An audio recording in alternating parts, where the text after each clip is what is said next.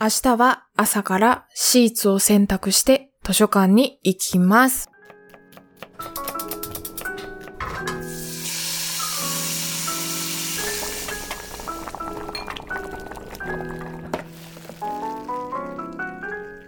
明日の予定を確認したところでね、最近心がけていることを一つ皆さんにオープニングトークとしてね、お話ししていこうと思いますね。はい。えーとですね、えー今、明日の朝やることって言いましたよね。最近私寝る前にですね、明日の朝はこれとこれをやるんだぜ自分っていう風な置き手紙を残して 寝ます。明日の朝起きたらすぐにこれとこれをやらなくてはならないぞ自分っていう風に言い聞かせてから寝るわけですね。で、これで何がいいかっていうと、次の日の朝、さて何しようかしらっていう風になんないのと、あと寝る前に予定を確認するので、寝る前に一度は予定を確認するので、あの、スケジュール管理、スケジュールを把握しておく。まあ、これすごい当たり前のことなんですけど、スケジュールを把握しておくのにすごく役立ってます。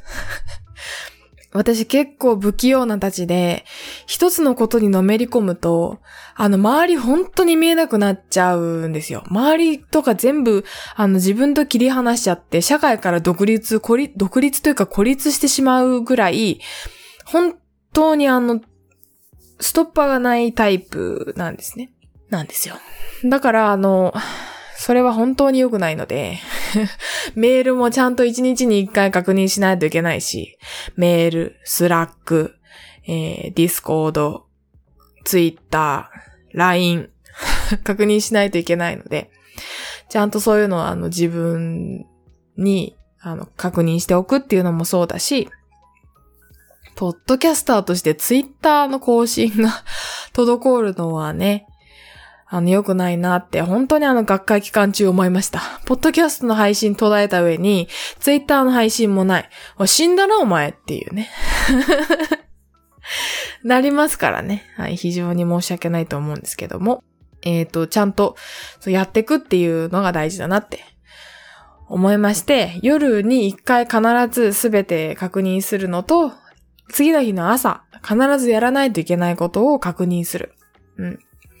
長期的にやらないといけないことを考えるのもそうだし、明日の朝すぐに直近でやること、やりたいこと、やらなくちゃいけないことを確認しておいて、えーリストをアップしておいて、で、えーベッドのすぐ起きて、すぐ見られる場所に置いて、置いておくっていうのが、はい、いいというふうに、あの、思っております。うん。これは本当にあの、忙く、忙しくしていた時の習慣ですね。あの学会期間中、明日はこれやって、明日はこれやって、これとこれとこれやって、みたいな、明日までこれやって、みたいな、その忙しさがすごい重なった時に、そういう風にして、明日の朝、もう、もう、あ、あ、あ、もう11時だ。もう自分寝ろ、寝ろ自分ってなって、あの、アイマスクつけて無理やり、寝る前に、朝の、次の日の朝、今日これ終わんなかったから、明日これやって、明日これやってっていうのをリストアップして、アイマスクして寝るっていう。その生活の名残です。今はもう、じゅ、10時な、11時になった。もう寝なきゃ終わってないけど寝なきゃみたいなことはないんですけど、次の日の朝何やろうかなっていうのをメモに書き出して。書き出して、なおかつ、ちょっと復唱するでもないけど、明日はこれとこれをやるっていう風に言い聞かせて、それから寝るっていう風なのを心がけると生産性が上がるかなっていう風に思ってますね。はい。じゃあ、そういうことで、えーマシュマロを読んでいこうと思いますね。久しぶりに放送を聞きました。積極的8割で生きるに励まされました。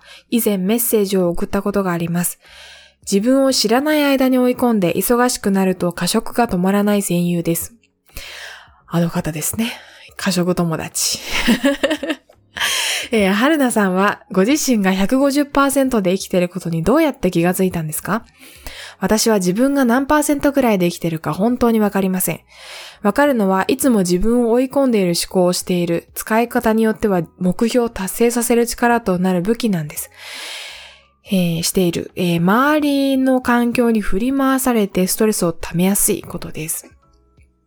忙しいと大体コンビニでもりもり買い物をして散財。むやみに暴食するので、いっぺんには無理でも少しずつ改善したいです。それにはまず自炊のハードルを下げてみようと思いました。本当に楽にできる野菜メインの自炊ってどんなのが思いつきますか？情けないかな？ご飯炊くのもしんどい時あるんです。ねえ。忙しいと大体コンビニでもりもり買い物をして散財むやみに暴食するって、私かと思いました。いや、わかりますよ。すごい気持ちわかります。めっちゃわかる。散財しますよね。すごいわかる。で、な、なんだろう、全部胃袋に消えますよね。わかります、わかります。私はこの学会、忙しい学会期間に、あ、それじゃダメかもと思って早寝早起きを徹底した結果、えっ、と、暴食は、えーなくなってきたんですけど、そう、だから睡眠整えるってすごい大事だなって最近思うんですが、でもね、その、ちょっとのほころびで、あの、その 負のサイクル。コンビニでもりもり買い物して散財する、かつ、買ったものをすべて一日で胃に放り込む。しかも真夜中に胃に放り込むっていうことをやってしまうんですよね。ちょっとしたきっかけでね、その負のサイクルに足を踏み入れてしまうわけなんですよね。すっごい気持ちわかります。めっちゃわかる。で、結構自己嫌悪になっちゃうんですよね。なんでかって？そんな風な自分は理想じゃないから。なんかね、この方と私すごい似てる気がしていて、で、あの、このお便りを読む限りかなり無理されてるんじゃないかなと思うんですよ。なぜかというと、過食が止まらないっていうのは異常です。異常です。過食止まらない異常です。えー普通の人は、えー疲れたからといってコンビニに行ってもりもり買い物はしません。毎回毎回毎食甘いものは食べません。おやつは必要ありません。えー夜中に何か食べたくなっても我慢できます。その意志力が残っているのが普通です。だから無理してるんですよ、多分。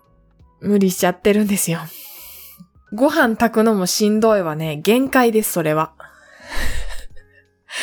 食べるの大好きなのに、ご飯炊くのしんどいのは、あ、本当に余裕がないんだと思います。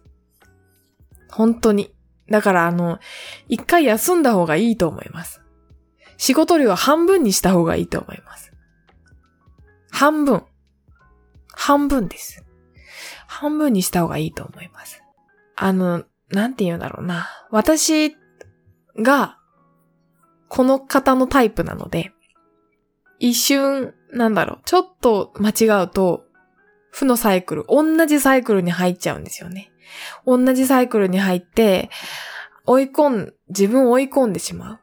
自分を追い込んで、もっとやれる、もっとやれるってなっちゃうし、むしろ、もっとやれるって言って、頑張ってることが全然苦じゃなくて、むしろ楽しくてやってるんだけど、生活が乱れてってしまうタイプなんですよね、私は。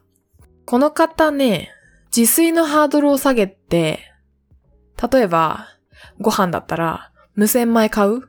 無洗米買って、えっ、と、一食分だけ炊くようにしたとしても、あの、自炊は難しいと思います。この状態なんだったら。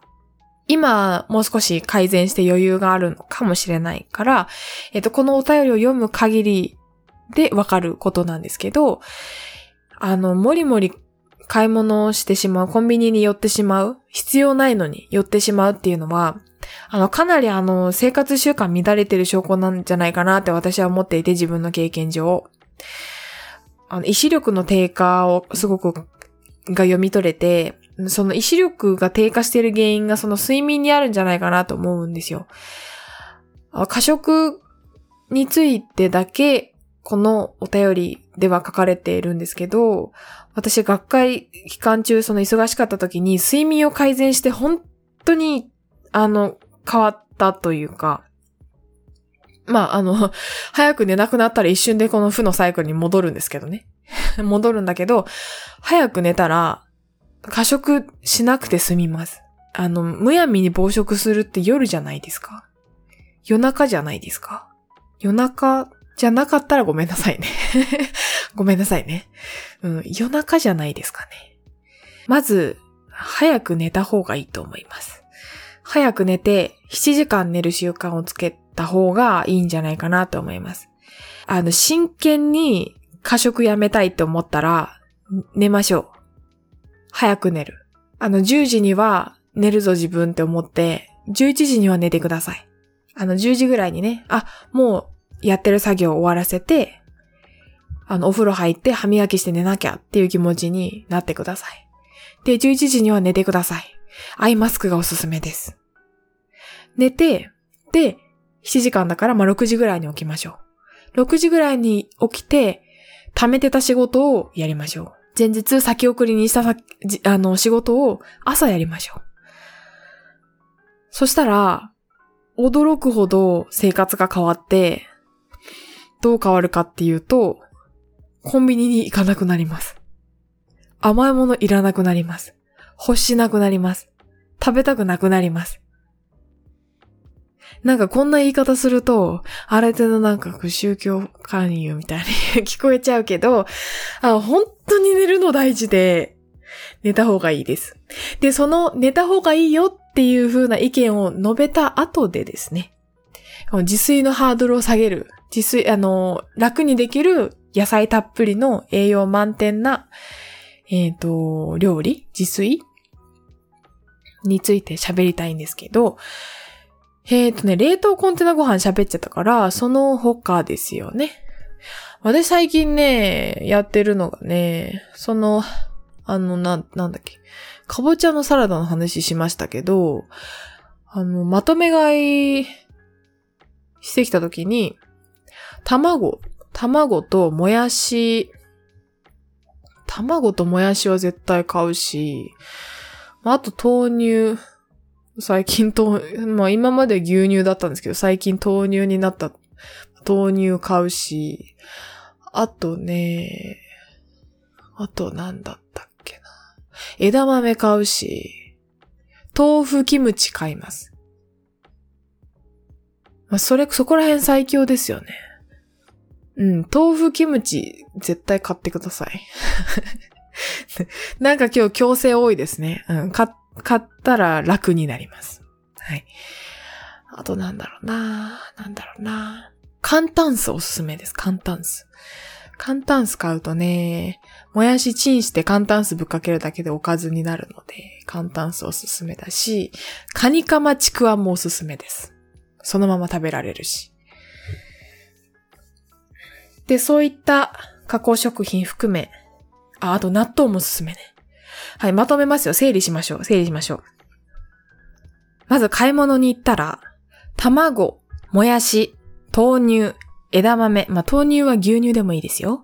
え豆乳、枝豆、豆腐、納豆、キムチ、簡単酢、カニカマ、ちくわ、などを買いましょう。えー、ロースハムもおすすめですけどね。ロースハム。それを買ってきましたらですね、えー、卵10パックのうち、えー、10個パ、10個1パックのうち、6個をゆで卵にしましょう。ゆで卵にしたら、もういついかなる時もタンパクを、タンパク質を補給できます。ゆで卵にしておく。で、えー、っと、麺つゆにつけておけば、味玉になりますよ。で、あとは、もやしを、ボール、えー、ザルとボールを重ねたところに開けまして、もやしをちょっと洗ってた後、ラップをしてレンジでチンして簡単酢をかける。で、そこにカニカマを裂いて入れたりとか、えー、ごまをかけたりとか、あとキュウリを、あのー、なんて言うんだろうな、人参しりしりの機械みたいなやつ、人参しりしりのなんかスライサーみたいなのがあるんですよ。概要欄にな、な、なんか載せておきますね。その、それっぽい道具のアマゾンの購入画面載せておきます。それでスライサーでそのボールの、もやし入ってるボールの上に、こう、キュウリをね、そのままガガガガガガッと削って、そしたらこう、細いキュウリになるんですよ。何も伝わらん。細いキュウリになるって何？まあ、キュウリがね、あのー、細切りになるんですよ。スライサーで一瞬で。人参しりしりの道具で私重宝してるんですけどね。はい、それでもう一品副菜できますから。あとはもう無洗米でご飯炊きまして。で気が向いたら、あの、ラップで一食分ずつまとめておいて。で、うん。そうだな。まとめておいて、チンして食べればいいし、気が乗らなかったらタッパーに全部詰めて冷凍しておけばいいし。それはもう自由ですよね。で、そうなると、ご飯、副菜のそのもやしがあるでしょ？もやし以外にもですね、ナスを買ってきて、まあ洗ってですね、ラップしてチンしたら火が通ります。で、それをめんつにつけておいたらもう一個副菜できたでしょ？あと、あ、ナスはね、皮剥いたら美味しいですよ。あの、皮美味しくない時あるんで。あと、パプリカ買ってきて、切って簡単酢つけたらもう、マリネです。あと、ミニトマトもそのまま食べられるしおすすめだし、バナナも完全栄養食です。バナ、ホールフードで、バナナもおすすめですね。そう、簡単酢と麺つゆはね、すごい最強アイテムなんでおすすめです。で、もう少し頑張りたいなと思ったら、まあさっき、さっきというか前に喋ったかぼちゃのサラダ？かぼちゃのサラダとかポテトサラダとか作っておくのもいいと思うし、あと、ちょっとしたミニ丼にできるおかずを作っておくとよくって、ひき肉を、えー、オリーブオイルとニンニク？ニンニク全然チューブでいいんですけど、ニンニクを入れたフライパンで炒めて、で、えー、酒醤油みりんとちょっとのオイスターソース。酒醤油みりんはまあ多分大さじ1ぐらい、1対1対1ぐらいでよくて、オイスターソースちょっと入れて、えー、炒めておくと、で、清潔なタッパーに入れて保存しておいたら、いつでもチンして、そぼろご飯になるし。あとは、鶏肉？鶏もも買ってきて、で、まあ、ぶつ切りにして、あの、麺つゆを入れたフライパンに並べて、うんと、麺つゆ、まあ、水で薄めて、まあ、ちょっと、なんちょっと、薄く入れておいて、そこに鶏肉を入れておいて、で、ぐずぐず煮て火通ったら卵と溶いて入れるともう親子丼の具の完成なので、それもいいと思うし、同じようなことを牛肉でやっておけば牛丼の具になるし、っていうミニ丼のその具っていうのを作っておけば、味濃いめに作るから日持ちもするし、あの、思い立った時に冷凍しておいたご飯をチンして、その具もチンして、あとはあの豆腐とそのもやしのナムルと、あの、なんだっけ？あの、パプリカとナスもあるし、ゆで卵もあるし、あのバランスの良い食事が取ら、取れますね。うん。そこまでそのおかず作る気力ないわっていう日でも、ご飯チンして、もうご飯チンなかったら砂糖のご飯買いだめとけばいいんですよ。砂糖のご飯チンして、豆腐ぶっかけて、キムチ乗せて食べればいいんですよ。美味しいから。納豆ご飯でもいいんですよ。美味しいから。あとなんかちょっと汁物欲しいなと思ったら鍋に水張ってですね。まあ、ちょっと一人分ぐらいだからお椀一杯か二杯分ぐらいの水を入れまして、小鍋に。で、えー、本だし？本だし小さじ1入れまして。まあ、水の量には よるんですけどね。味見ながら、まあ、こえっ、ー、と、本だし入れまして。で、カットわかめ、乾燥わかめ入れまして。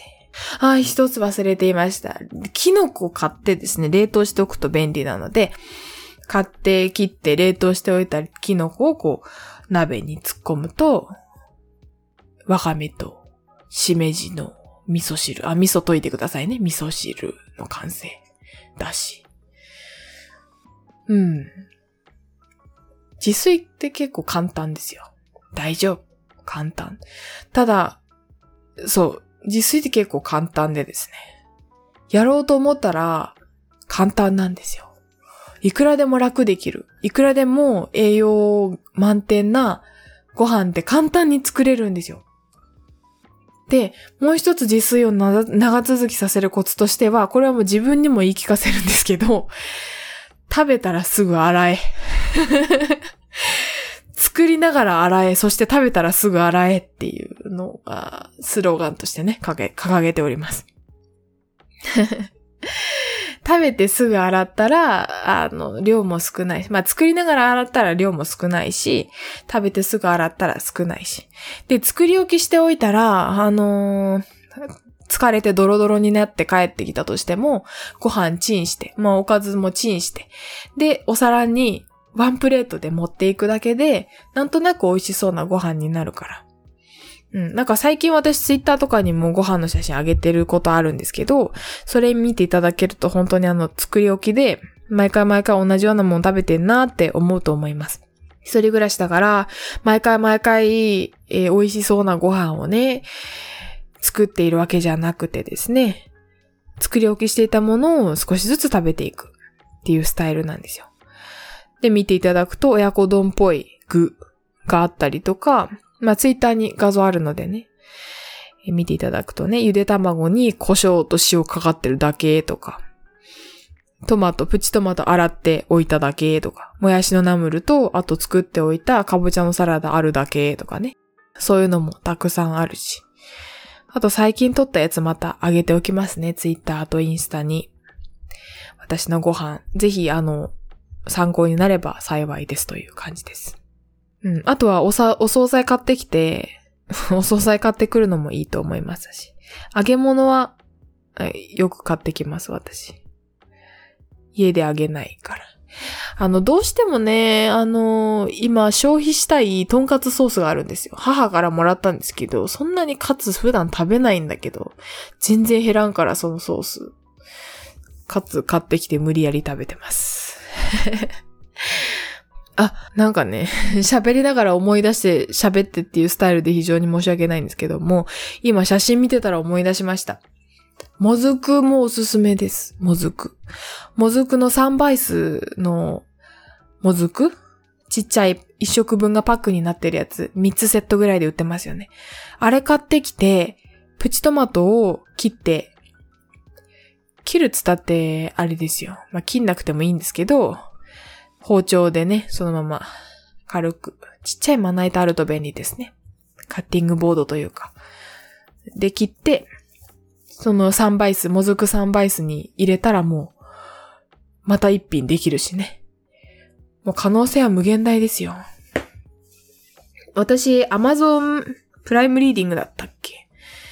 なんか、サービス、月額980円ぐらい払ってて、オレンジページ、雑誌の料理雑誌のオレンジページが見放題なんですよ。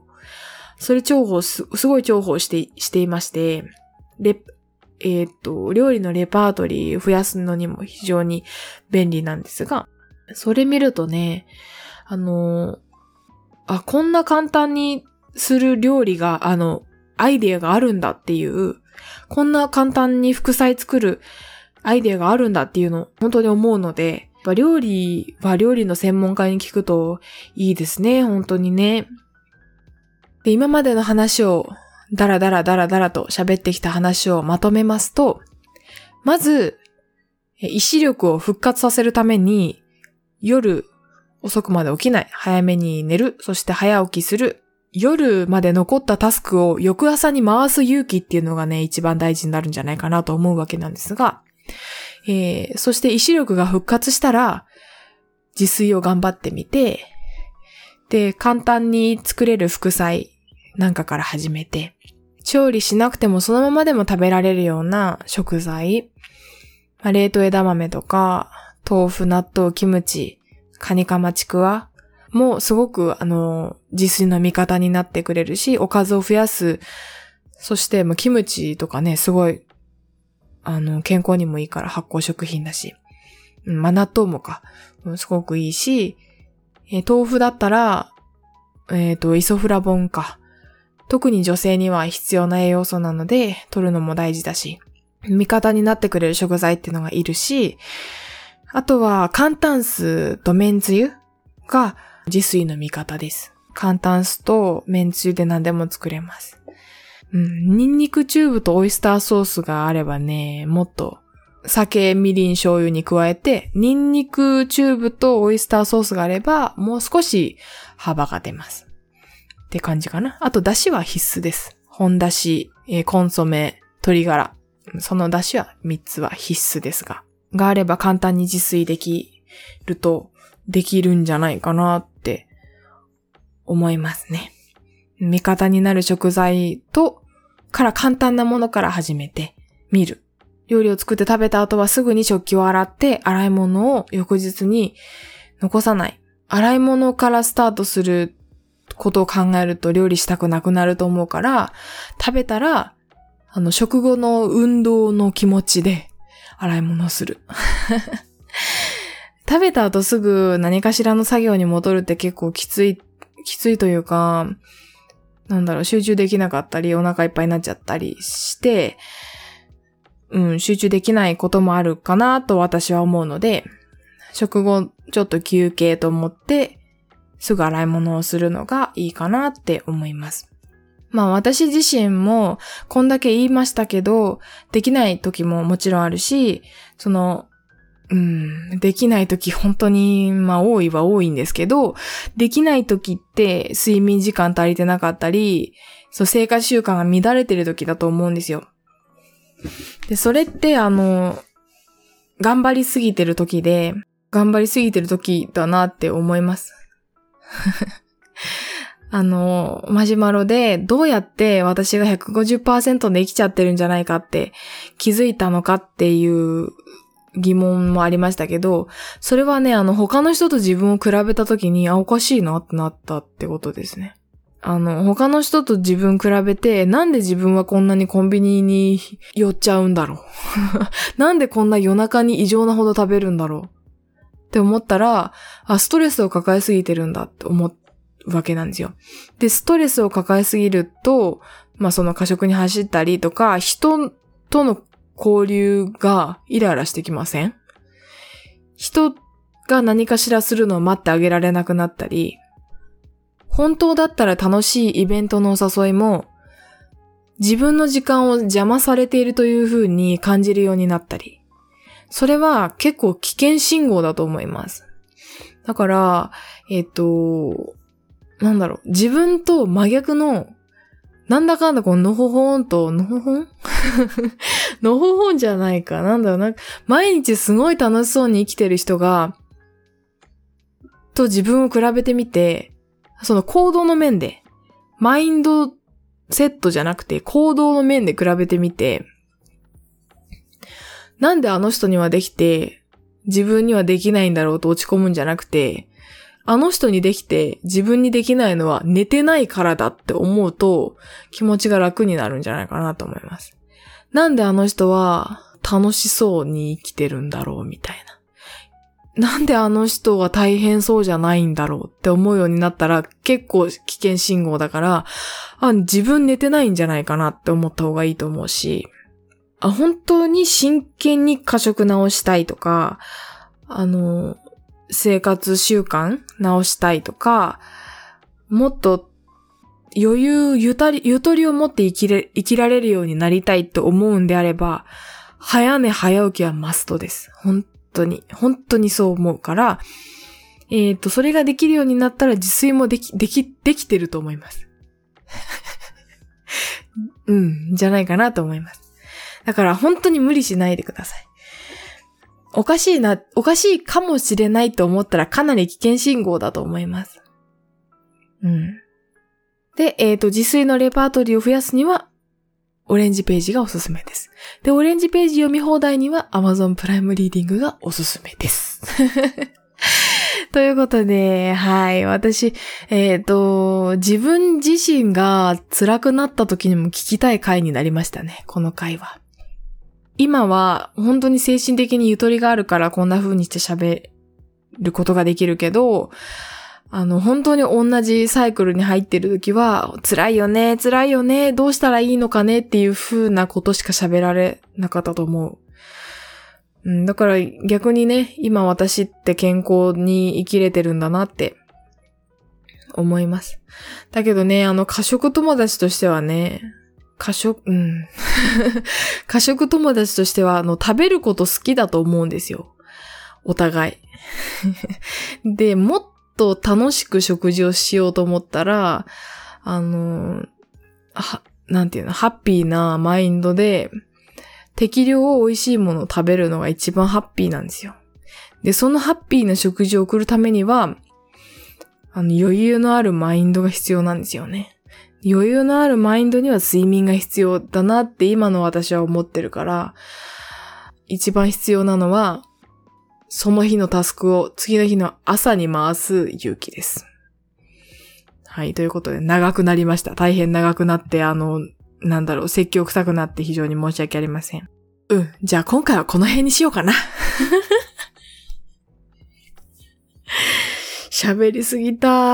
喋りすぎた。なんか最近なんだろう、自分がこの睡眠改善して、あの、体調良くなってきたことが本当に嬉しくて、だから喋りすぎました、本当に。なんかこう、出しゃばってすいません。うん、でもなんだろう、あの、過食と自己嫌悪。で、過食すると、よりあの、胃に負担がかかるから、翌朝ね、あの、よ、その夜眠れなくなったりして。で、消化に時間かかってるから腸内環境も、あの、良くない。腸内環境にも良くない。負のサイクルに入っちゃってるんじゃないかなって、あの、推測している状況ですので。もしあの、この状況を打開したいって思うんであれば、寝てくださいね。睡眠大事です。私も今日早く寝ようと思います。皆さんもなんだろう。あの、健康とか、効率化とか、生産性か。生産性を上げることについて何かしら悩みがあったりとか、あ、自分ってちょっと今限界来てるかもって、あの、思ったことがあったら、マシュマロでお悩み相談お待ちしておりますので、ぜひ送ってください。私が、あの、負のサイクルに入っている状況だったら、あの、一緒に共感して悩めると思うし、あの、元気だったら元気だったで、あ、ちょっとあの、うざいかもしれないけど、アドバイスすることはできるんじゃないか。アドバイスというか自分の経験上、こんな手があるよって、ここがもしかしたら悪いかもねっていう第三者的な、客観的な意見がいけ言えるかなと思うから、あの、辛くなったらぜひ頼ってください。もうあの、皆さんお分かりの通り、私が辛くなったら、ポッドキャストの 更新が途絶えるっていうことが統計的に分かってると思うので あの、皆さんのね、マシュマロが私に、あの、ネガティブな悪影響をね、及ぼしてしまうっていう心配しなくて大丈夫です。ダメなんだよな。コンスタントに本当はね、あの、ちゃんとそのマネジメントもちゃんと自分でして、コンスタントにポッドキャストを更新していきたいっていう気持ちはあるんだけど、それは私のこれからの課題です。温かく、生温かい目で見守っていただけると嬉しいです。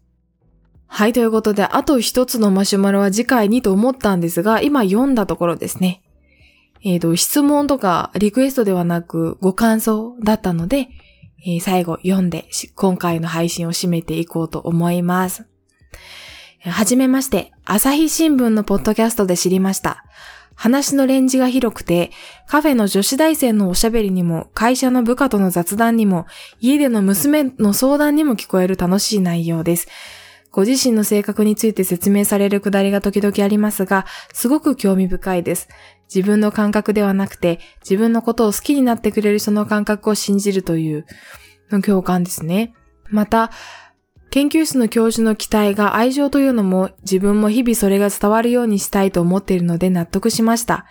恋愛についての冷静な分析やポスドク問題も大変示唆に富み、それでいて20代女性の生々しい感覚が普通に出ててとても勉強になります。私も人生を悟るにはまだ若いですが、人生を少し振り返っても邪魔にはならない年になりました。いろいろ聞かせていただき、新鮮な感覚を持てるよう、保てるように参考にさせてください。これからも応援しております。PS、朝日って人はなかなか面白いですね。仕事できそうな雰囲気、えー空気、笑いということでありがとうございます。すごい。なんか、うちのママみたい。温かいお言葉をありがとうございます。うん。そうですね。あの、いろんな話、今までいろんな話してきました。それで、なんだろう、こう、その、今までの配信を続けてきた中で、意見が変わった部分っていうのもあるし、あとは、ずっと変わらない一つの意見っていうのもあるし、アップデートされてるものもあるし、もう自分の考えっていうのは、どんどん変わっていくんだけど、もうリアルがここにあるって感じですよね。私もう、明けすけに全部喋っちゃっているので、もう私のすべてリアルが感じたことが、思ったことが、疑問が、えっ、ー、と、矛盾とか、なんかすべてここに詰まってる。ご飯のお供に詰まってる。それを感じていただいてるというのが、私が意図しているこのポッドキャスト番組、ご飯のお供が、として作りたい番組なので、すごい嬉しいです。ありがとうございます。はい。ただですね、あの、私結構変わった20代女性なので、あの、1サンプルぐらいに捉えていただいてね、すべての20代女性がこんな風だと思ったら、あの、全然違ったりするかもしれないので、はい、1サンプルぐらいに捉えていただいて、これからも聞いていただけると嬉しいです。ありがとうございます。はい、朝日にはね、伝えておきます。うん。あの、なんだろうな、優しくて、あの、白色でね、面白い人なんですけど、これから喋っていったらなんだろうな。あの、抜けてるところとかも出てくると思います。はい。彼も不完全な人間なのでね。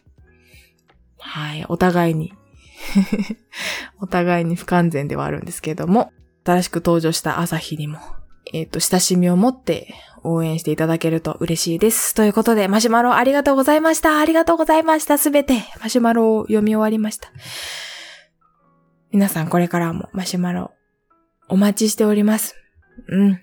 私の当面の目標は、ちゃんと早寝早起きをして、生産性の高い毎日を継続すること。学会終わったけど、ちゃんと研究も進捗をコンスタントに生み出すこと。ポッドキャストも、ポッドキャストから遠くならないで、こまめに配信を続けていくこと。継続は力なりですね。はい、頑張っていこうと思います。また、皆さんよろしくお願いいたします。はい、本当に長くなってしまいましたが、こんな感じで今回は締めくくっていきたいと思います。お相手は、春名誠でした。